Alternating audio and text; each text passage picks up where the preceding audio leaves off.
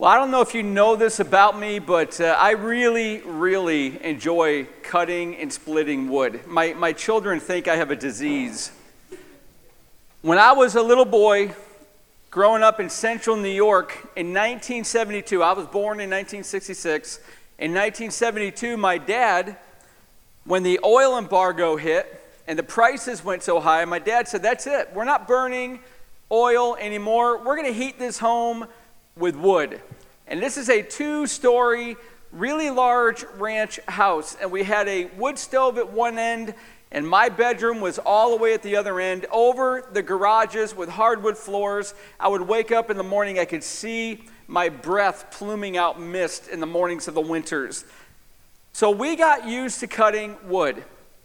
And every year we split and we cut around 60 cord of wood. Now, some of you are going, that's, there's no way. We cut with another person who, it was his land, and between his house and our house, we burned about 60 cord a year. Now, I like cutting wood and I like splitting wood, but if, you, if you're paying attention, you notice I didn't say I like stacking wood. I don't really like doing that. And my dad, every year, we couldn't stack the wood near the house because that would bring mice into the house. So we had to stack the wood far enough away from the house where that wouldn't be a problem, except where I grew up, it's all pretty hilly. And so I remember my father, it seemed like every year would stack the wood in a different place. One year he stacked the wood, he had us all doing it. Between one tree and another, he put down pallets and we stacked the wood. And, and the trees were the ends of the stacks so that they would kind of form a, uh, a sort of a buttress for them. And I thought, well, that's kind of a good idea. The ground's going down, but at least the, they're wedged, all this wood, probably about 18 cord, wedged between these two trees. And that was a great idea until the winter storms hit and trees move.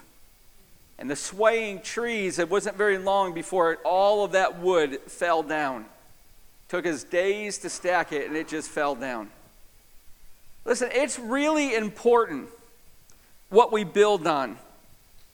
And storms in life can do this. When a storm comes, how secure is your life? Well, it's not going to be very secure unless you've built on a firm foundation. So let me rewind you to last week and let's get a running start for this week.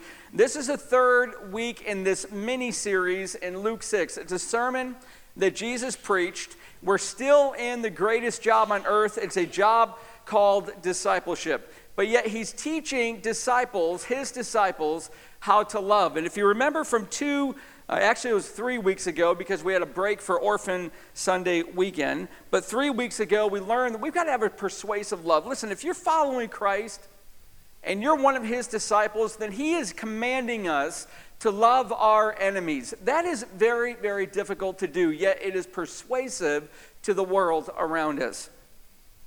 And we've got to learn to have what we saw last week a merciful love a love of mercy, full of mercy, refusing to become judgmental, willing to drop the charges of those who hurt us. And then we learned that we've got to have not only a persuasive and a merciful love, but we've got to have a discerning love. And that discerning love is able to see our sins more clearly than other people's sins. Now, listen, the norm is the opposite. The norm is that I can see your sins more clearly than my sins. We've got self blindness, all of us. And we've got to be able to have our eyes opened up. But then the Lord moves to the next bead. Now, I say bead because if you remember from last week, I said that the Jewish rabbis would teach preachers what was called the charaz. The charaz means literally stringing beads. You got a bead here, a bead here, and there was a string that unified them. The unifying theme in this whole sermon is discipleship. But he's moving now. If you're if you're reading the sermon, he's moving from issue to issue, topic to topic to topic, and yet all of it is tied together with this discipleship theme. And so we move to the next bead, and what we learn and what Jesus is about to teach us is that we need to have a wholehearted love. A wholehearted love. Now, let's, let's get as honest with ourselves as we can. So I want you to look at me for just a second. And now listen, deliberate with your own heart because I can't answer this for you, and it's not my place to do that. And neither is it your place to answer it for me. How wholeheartedly do you love God? And how wholeheartedly do you love people? Now, don't be too quick to say that your whole heart, because I'm going to tell you that's not true. Or else you're now a perfect, gloriously redeemed being. God is helping us to love more wholeheartedly. Now, listen, here's the part I want you to hear. Are you ready?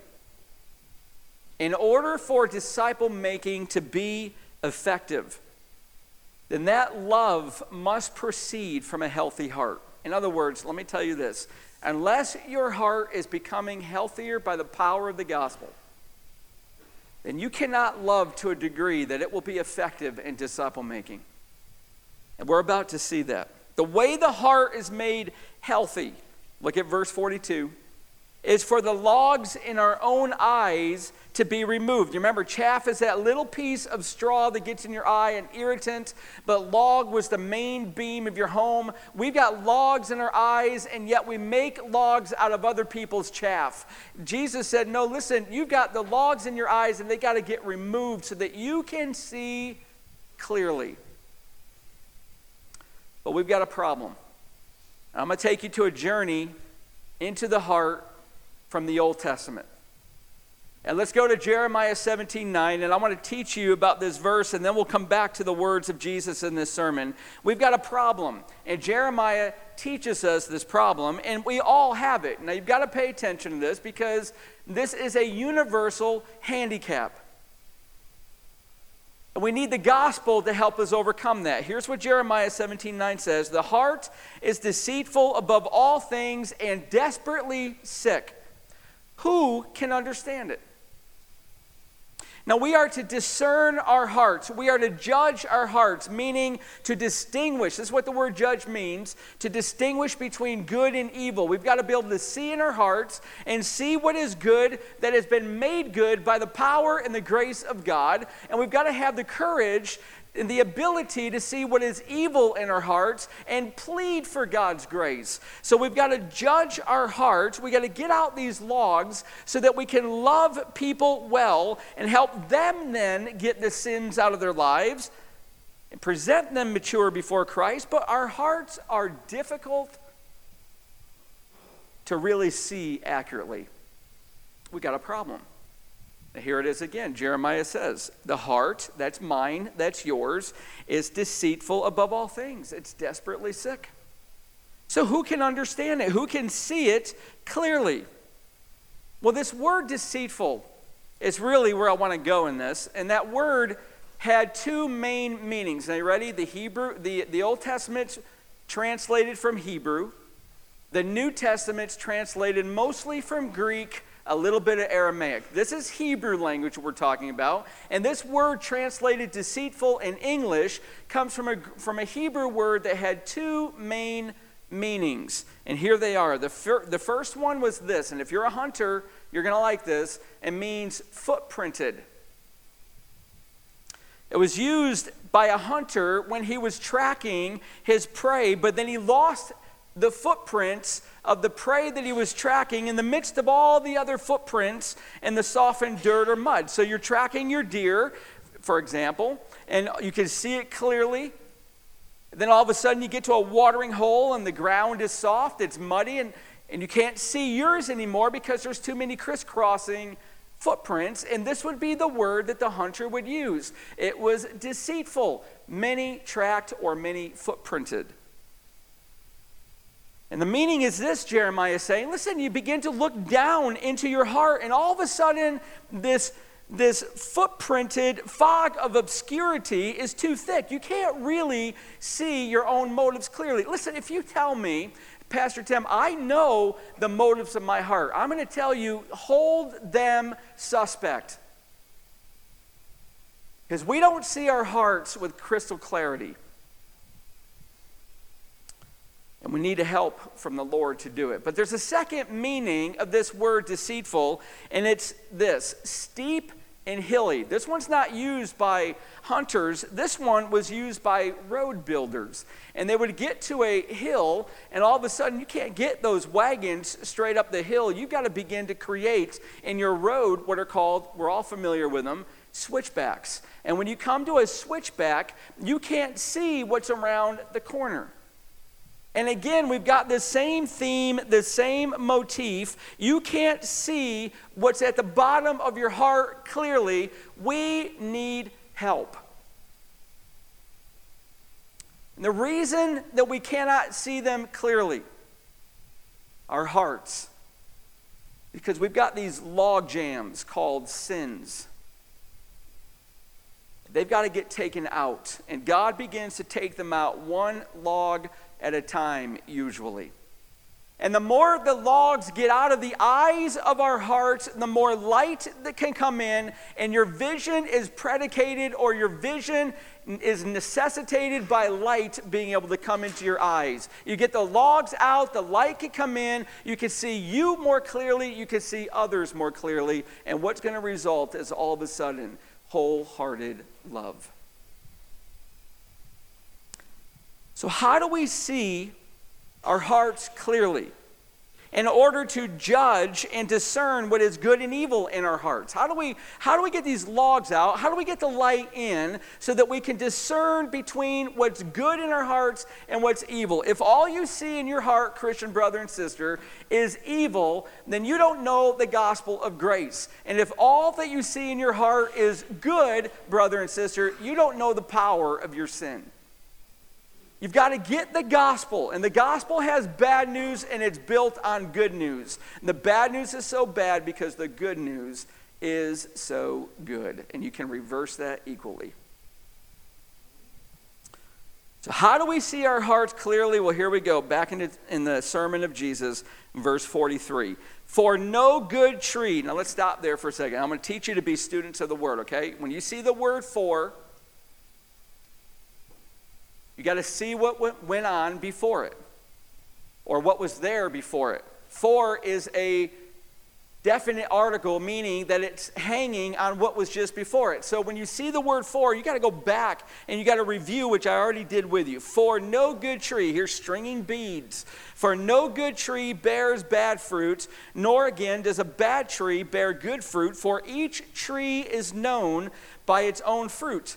For figs are not gathered from thorn bushes, nor are grapes picked from a bramble bush.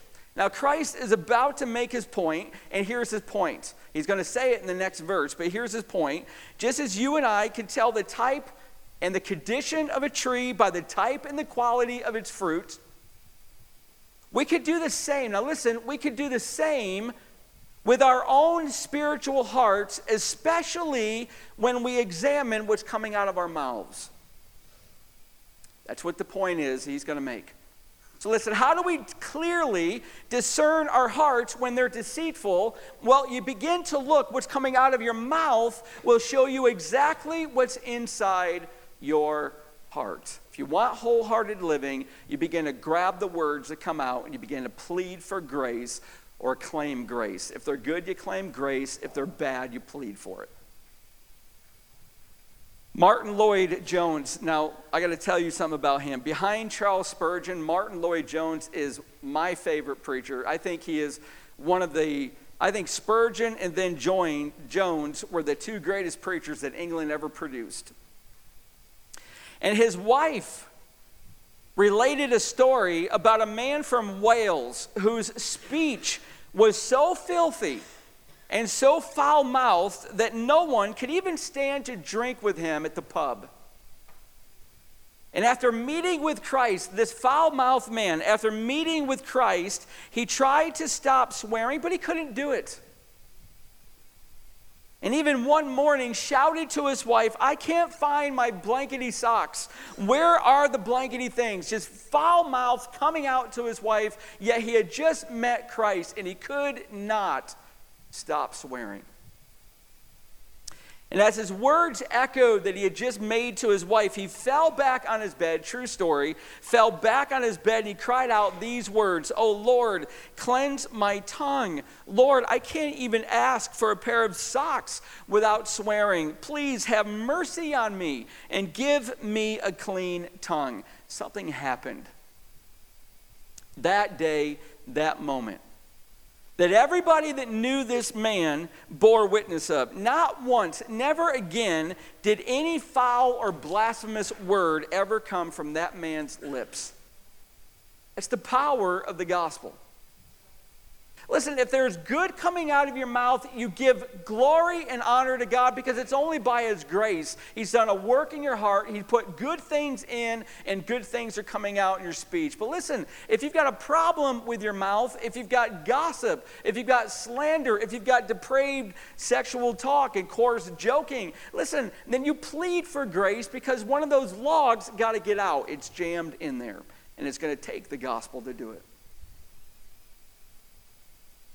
See, for most of us, the problem is not so embarrassingly obvious nor is it so dramatically stopped. And it might not be swearing, it might not be crude language, it could be gossip, critical tongues, slander, even stretching the truth. Those white lies are heinous before God. It could be outright lying, it could be negativity, or any other number of tongue sins. But the truth is, listen, if there's no outer change, there hasn't yet been inner change. And if there's transformation of your heart, it will be obvious, and the fruit that you grow will come out of your mouth and it will bless God and people. And whether it's slow or immediate, or slow or gradual, or immediate and drastic, sometimes both, there's going to be transformation, listen, in the life of every true disciple of Jesus. Now, notice with me verse 45, exactly how Jesus phrases this, because he carefully selects certain words. The good person out of the good treasure of his heart. Why are we talking about the heart so much? Because this is where Jesus is going. Out of the good treasure of his heart produces good, and the evil person out of his evil treasure produces evil. For out of the abundance of the heart his mouth speaks. How many here have ever used a thesaurus? Which is a book of synonyms and antonyms. If you've used a thesaurus, raise your hand. Okay, so I want you to remember this. See that word treasure? That's the Greek word thesaurus. Interesting, isn't it? It's fascinating to me. Because the word thesaurus in our English vocabulary means warehouse or treasury, and it's here that it's used for the word treasure. Christ is speaking about the thesaurus of your heart, the warehouse, the vault of your heart. It's a noun, so think of the heart as a vault into which are made deposits each and every day. Listen, you're making deposits into your heart every single day. Whether you're aware of going to the bank teller of your heart or not, you're depositing. Now, whether you're depositing good or depositing evil, whether you're allowing others to deposit good or evil, that's where you've got to discern. That takes the grace of God to do that. But you're making deposits. And when we speak, listen, when we speak, we're cashing checks. And those checks that we're cashing are either blessing or cursing. They're either good or evil. They're either building others up or bringing others down. They're either honoring God or dishonoring God. Listen, you cash checks every time you speak, as do I, and you have to discern whether those checks are good or bad. And they're coming from a heart of the same. There is no truer evidence of what is in our hearts than what we say and how we speak. In fact, Jesus said, Matthew 12, to the Pharisees and scribes, You brood of vipers. Now, listen to this. You ever thought Jesus could get this tough? How can you speak good? Let me translate, let me paraphrase, when your heart is evil, when you've not been born again. For out of the abundance of the heart, the mouth speaks. The good person out of his good treasure, there's thesaurus, brings forth good, and the evil person out of his evil treasure cashes checks for evil. I tell you, on the day of judgment, people will give account for every careless word they speak. For by your words you will be justified. In other words, your words will prove your condition of your heart. And by your words you will be condemned. If there is evil coming out, is coming from an evil heart that has not yet been redeemed. Plead for grace and ask for salvation. If there is good coming out of your mouth, it's coming from a heart that's been transformed by the power of the gospel. Give grace, give honor, give glory to God because it's the work of the gospel. Haven't you ever heard a public figure say, after they got caught making a hateful or racist or sinful statement and they, they say something like this that's not really who i am. That was out of character for me. Listen that is exactly who they are and it's exactly who we are when we say it. It's why paul tripp said in his book war of words word problems reveal heart problems the people and situations around us do not make us say what we say. They are only the occasion for our hearts to reveal themselves in words. So, listen, disciples of Christ regularly get heart checkups. We go to our great physician and we examine our speech toward others. So, how do we Christians discern our own hearts so that we can see others clearly. And let me give you a couple ways to do this. Ready? Let's turn a little more practical. First one is this. You ready? Invite God to be your judge, and that is immediately frightening. But you got to remember who your judge is. He loves you more than anybody ever will. So invite God to be your judge. I dare you to tomorrow morning, when you get up and you have your time with the Lord, which I hope you have every day, I dare you to, to say to God these words Search me, O God, and know my heart. Try me and know my thoughts, and see if there be any grievous way in me, and lead me in the way everlasting. Listen, if God does not reveal the law jams in our hearts, we have no ability to ever see them. He's got to show them to us. And so invite him to do that. Be courageous and ask him to do that. And let me promise you one thing God will take you up in your offer, and he will use the anesthesia of grace to perform surgery in your heart. It will hurt, but it will feel so good because the logs begin to get taken out through confession. Well, let me give you another practical thing to do. Ask godly, trusted friends to speak into your life. Give them permission. Don't just wait for somebody to speak into your life because unless they're bold enough or confident enough that their friendship can sustain the truth, they're probably not going to do it. You got to invite, you got to ask godly, trusted friends to speak into your life. Now, listen, the way you can get them to do that is by, in a trusting, gracious way, speak into their lives. Take the initiative. Let the power of redemptive relationships work on your heart. And if you're asked by someone to speak into their lives, be gracious, be gentle, be loving, be careful, speak to them the way you want others to speak to you. Jesus just said it in his sermon. And remember Galatians 6 1 Brothers, if anyone is caught in any transgression, you who are spiritual should restore him in a spirit of gentleness. Keep watch on yourself, lest you too be tempted. It's amazing. When you speak into somebody's life, here comes a temptation that's almost the same into your life. You got to re- be ready for it, anticipate it. Well, let me give you one more. Appeal to the power of the Word of God. Listen, the Word of God is living inactive. If you want God to speak and to search, and to take logs out of your heart to perform surgery by grace. If you want that, then you've got to be in His Word. I don't know anybody that's not in God's Word regularly and deeply who hears from God faithfully. You may be hearing what you think is from God, but I'm going to tell you that's not God because this is how He speaks. Can He speak through a a vision? Can he speak through an impression? Can he speak through an experience? Absolutely, he can, but it will always be the same as what he's already said in his word. So appeal to the power of the word of God. How do you do that? Well, let me give you four steps in coming to the Word of God on a daily basis that can work. It's very, very simple.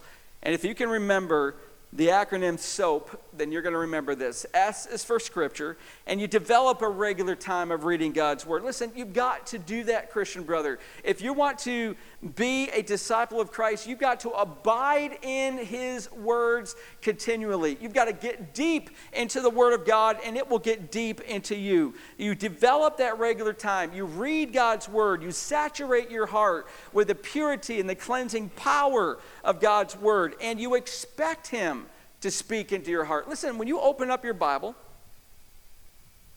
do you honestly and truthfully expect and anticipate that God will speak to you? Not God might, or God, I hope you do, but by faith, God, this is your living and active word. It customizes truth for my exact need in this precise moment. You're about to speak, and I want to get ready for it.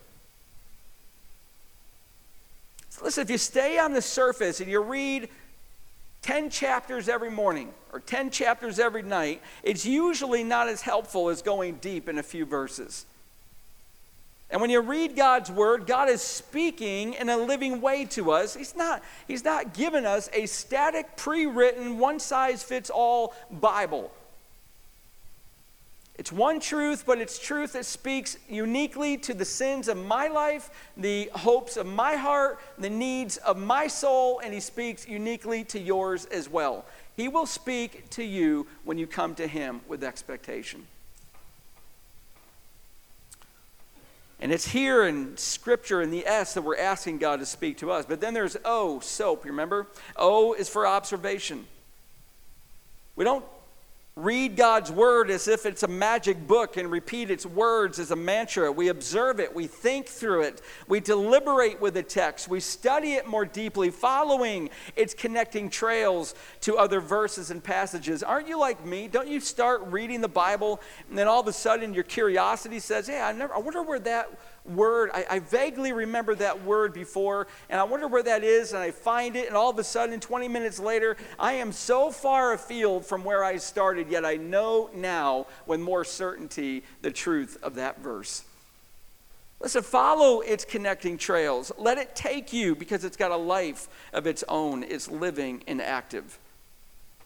And here we're asking the Holy Spirit, teach us, reveal Jesus to me, show me what it is you want me to know, and transform my life. And then you get to A for application. SOAP is the acronym. And you read God's Word.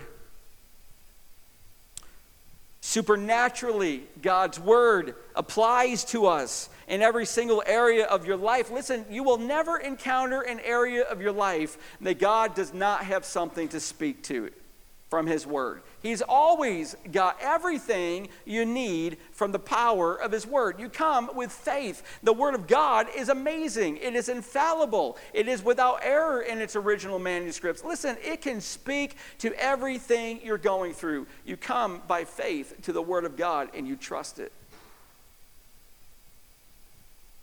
And it may be encouragement that you need, or it may be a new revelation of a new promise that God is going to give to you from His Word. It might be a correction, it may be instruction. Listen, whatever it is, transformation occurs in your heart when the truth of God's Word renews your mind. It's got to get to your mind before it gets to your heart. Listen, there is no conduit to the heart through your emotions.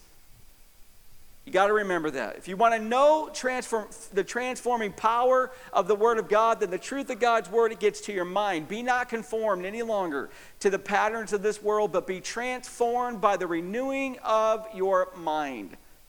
Then you will so know God's good and perfect will.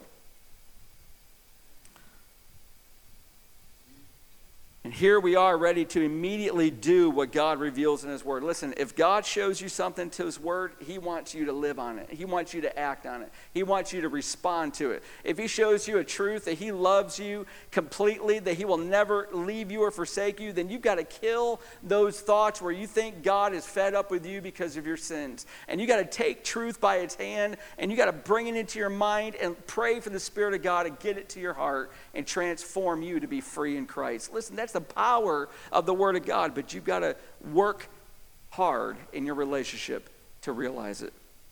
And then you've got P. SOAP is the acronym. P. Prayer is listening and speaking to God, and we're going to hear more clearly and speak more dearly after our hearts have been saturated with God's Word. Listen, George Mueller, one of the greatest saints in England, who rescued and grew and raised over 10,000 orphans. I guess he didn't really grow them like a petri dish, but he raised over 10,000, 10,024 orphans to be exact. This is George Mueller, a man of God, never once asked anybody to give to his ministry. Just kept asking God, God, you know the needs. God, can you provide? God, will you bring what we need today? And God, without fail, did it. You know what George Mueller used to do early on in his ministry? He would get up four in the morning. Read his autobiography, you'll read it. Get up at four in the morning and he'd get right to his knees and begin praying. And you know what? Guess what happened? George Mueller, like you and I, all of a sudden his mind began to wander. He began to think of all the things he had to do that day or the things that he didn't get done the day before. And he's like trying to wrestle his mind back to God. He'd be pleading with God God, why can't I not focus for even 30 minutes without my mind wandering? And all of a sudden, George Mueller said, You know what? I'm praying for two hours and then reading the Bible for 15. I'm going to reverse that. And I'm going to study God's Word and let the Word of God saturate and grab my mind and take it captive. And then I'm going to pray. And all of a sudden, his prayers were locked in like a laser on the merciful throne of God. Listen, if you're having trouble praying, then you're not probably in the Word deeply enough. Get back to the Word, it will take captive your mind, and then get on your knees and speak back to the Lord. Prayer is listening and it's speaking to God and prayer that's truly shaped by God's word. Listen, here's what the beauty of it is it's going to find agreement with the heart of God every single time. Listen, if the word of God is shaping your prayer, yielding it yielding your will to the will of God through the power of God's word, there is nothing that you will ever ask from God and he will say no. You've already found agreement because of the power of the word of God. A transforming heart produces wholehearted living and makes an effective disciple maker. But there's one more bead in the charaz of Christ's sermon, and we're going to look at that next. We've got to have an obedient heart. We've got to have an obedient heart. Can you do me a favor? Would you look back in verse 17 with me? I'm going to read it. Luke 6, verse 17, and he came down with them and stood on a level place. Now, who's with him? With a great crowd of his disciples, and, so there's two groups, and a great multitude of people from all Judea, Jerusalem, and the seacoast of Tyre and Sidon, who came to hear him. The second group came to hear him. You're going to hear that in a minute. Came to hear him and to be healed of their diseases.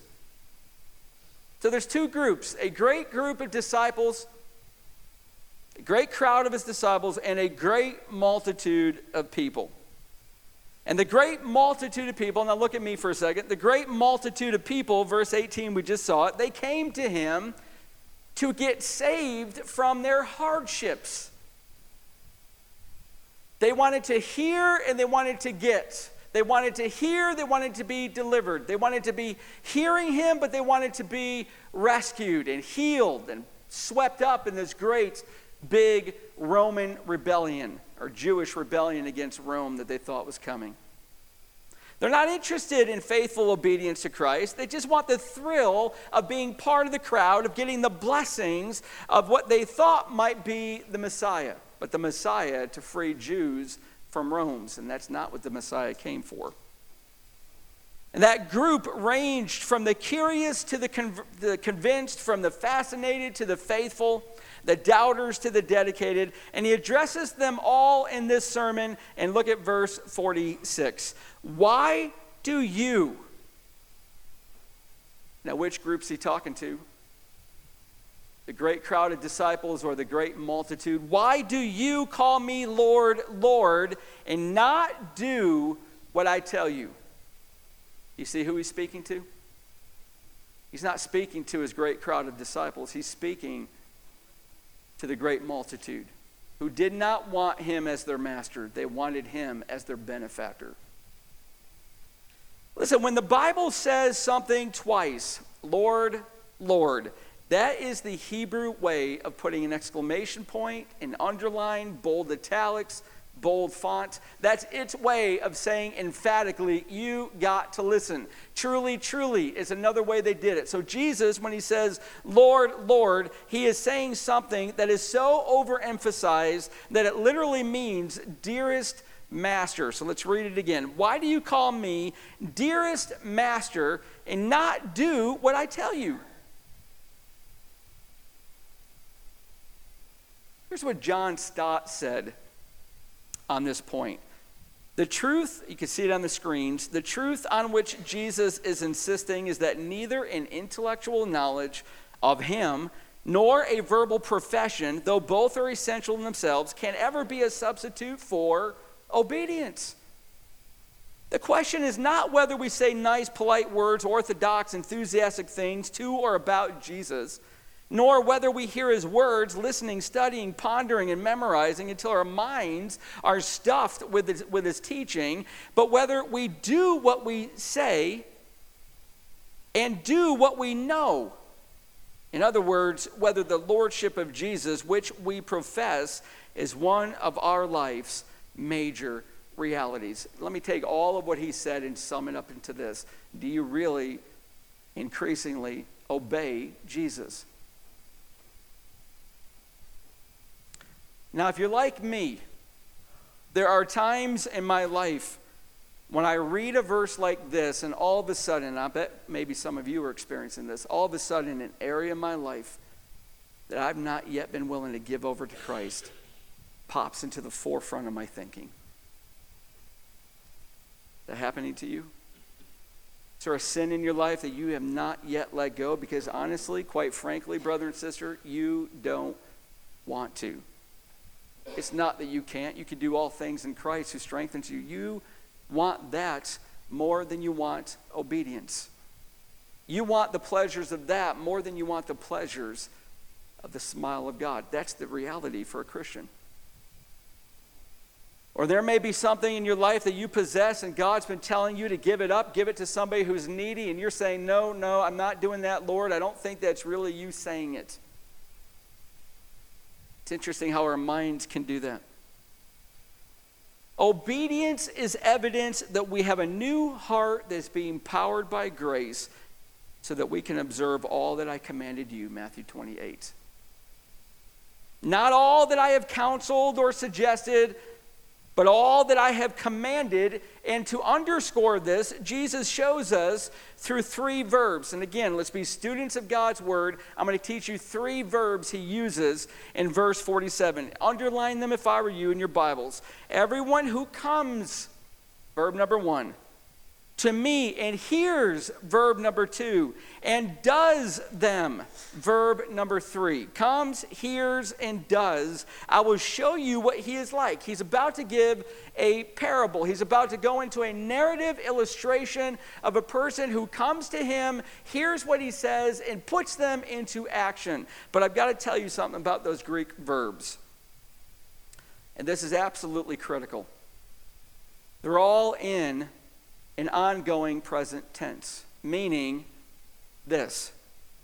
Everyone coming to me and hearing my words and doing them Listen, that's as true tonight as it will be tomorrow morning when you go into the Word of God, or next Saturday when you come here, or next Sunday morning when you come here, or when somebody logs on to a sermon online.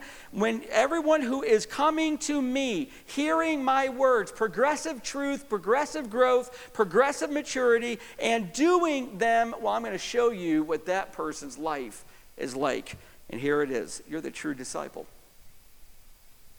Verse 47 Everyone who comes to me, let me reread it. Everyone who is coming to me, hearing my words and doing them, I will show you what he is like. He is like a man building a house who dug deep and laid the foundation on the rock. And when a flood arose, a stream broke against that house and could not shake it because it had been well built. See, a well built house that lays the foundation on the rock. Listen, it's the one who comes to Christ, hears Christ speak through his word, and puts it into action and obedience. That's a well built house, and the house is being built onto it. Additions are being made as you mature in Christ, as you keep coming, hearing, and doing. And that person can withstand the storms of life, which brings floods against them. Listen, the problem was in the land of Israel, they had two rainy seasons. They had the fall rains, spring rains, which were called the former rains and the latter rains. Joel speaks about the latter rains as being the Spirit of God coming down before Christ comes back. But listen, those floods would come, and when those floods would come onto that dry, hard baked ground, the ground could not absorb it. The wadis would fill instantly from the flood, the creeks would fill to overflowing, and all of a sudden that flood would come against the house. And if you weren't built on a foundation of rock, you're going to do what we've seen in New Orleans in the ninth precinct. It's going to sweep the house miles away. We've seen houses where that happened. Floods are common to humanity, but the context of the sermon is this listen, it's persecution. This whole sermon's about persecution, persecution that's going to come against the disciples who are true disciples who are following Christ. But when we are faithfully coming to Christ, trusting in Him, hearing His word deeper and deeper, and obeying what He tells us, we will be able to withstand those floods. But then there's another group. These are the self deceived disciples. They think they're disciples, they're part of the church, they come regularly, they even own a Bible or two. But look what they do, verse 49. But the one who hears and does not do them is like a man. So they're hearing, they're at church, they're worshiping, they look in the Bible, but they're not doing them. And they're like a man who built a house on the ground without a foundation. And when those floods come, they pick the house right up and slide it right away to be demolished. See, to build without a foundation is simply this you hear God speak to you through His word or through a sermon or through a friend, but you do not obey what God says. The true disciple comes, hears, and obeys, but the self deceived hears but does not obey. Listen, look at your Bible. Look at this sermon. This is the hypocrite of verse 42. This is the blind man of verse 39. This is the rich man of verse 24. This is the satisfied of verse 25. This is the famous who is spoken well of in verse 26. This is the self deceived who's running after the world and not running after Christ. You claim to be my disciples, but nothing will reveal the truth faster than a flood of persecution. See, Jesus was warning the groups following him if you abide in my word, you are truly my disciples. That word abide means to come, hear, and do. Come, hear, and do. Verse 49 when the stream broke against it, immediately it fell. You ever notice that word immediately? It didn't stand strong for a while. Immediately it fell, and such is our own strength without Christ. Friends, our faith must produce obedience. And Christ must be the Lord, and we must, by His grace, learn to obey Him. How? Well, getting into His Word, letting the power of His gospel take the logs out of our eyes so that more light comes in. We can see ourselves clearly discerning good and evil, give glory to the good, and plead for grace for the evil, and see others more clearly with a wholehearted love and an obedient love that says, Nothing is more important to me than coming to God and hearing Him and immediately putting it into action. Because why would I not? Because any other recourse is to my own destruction. You have a persuasive love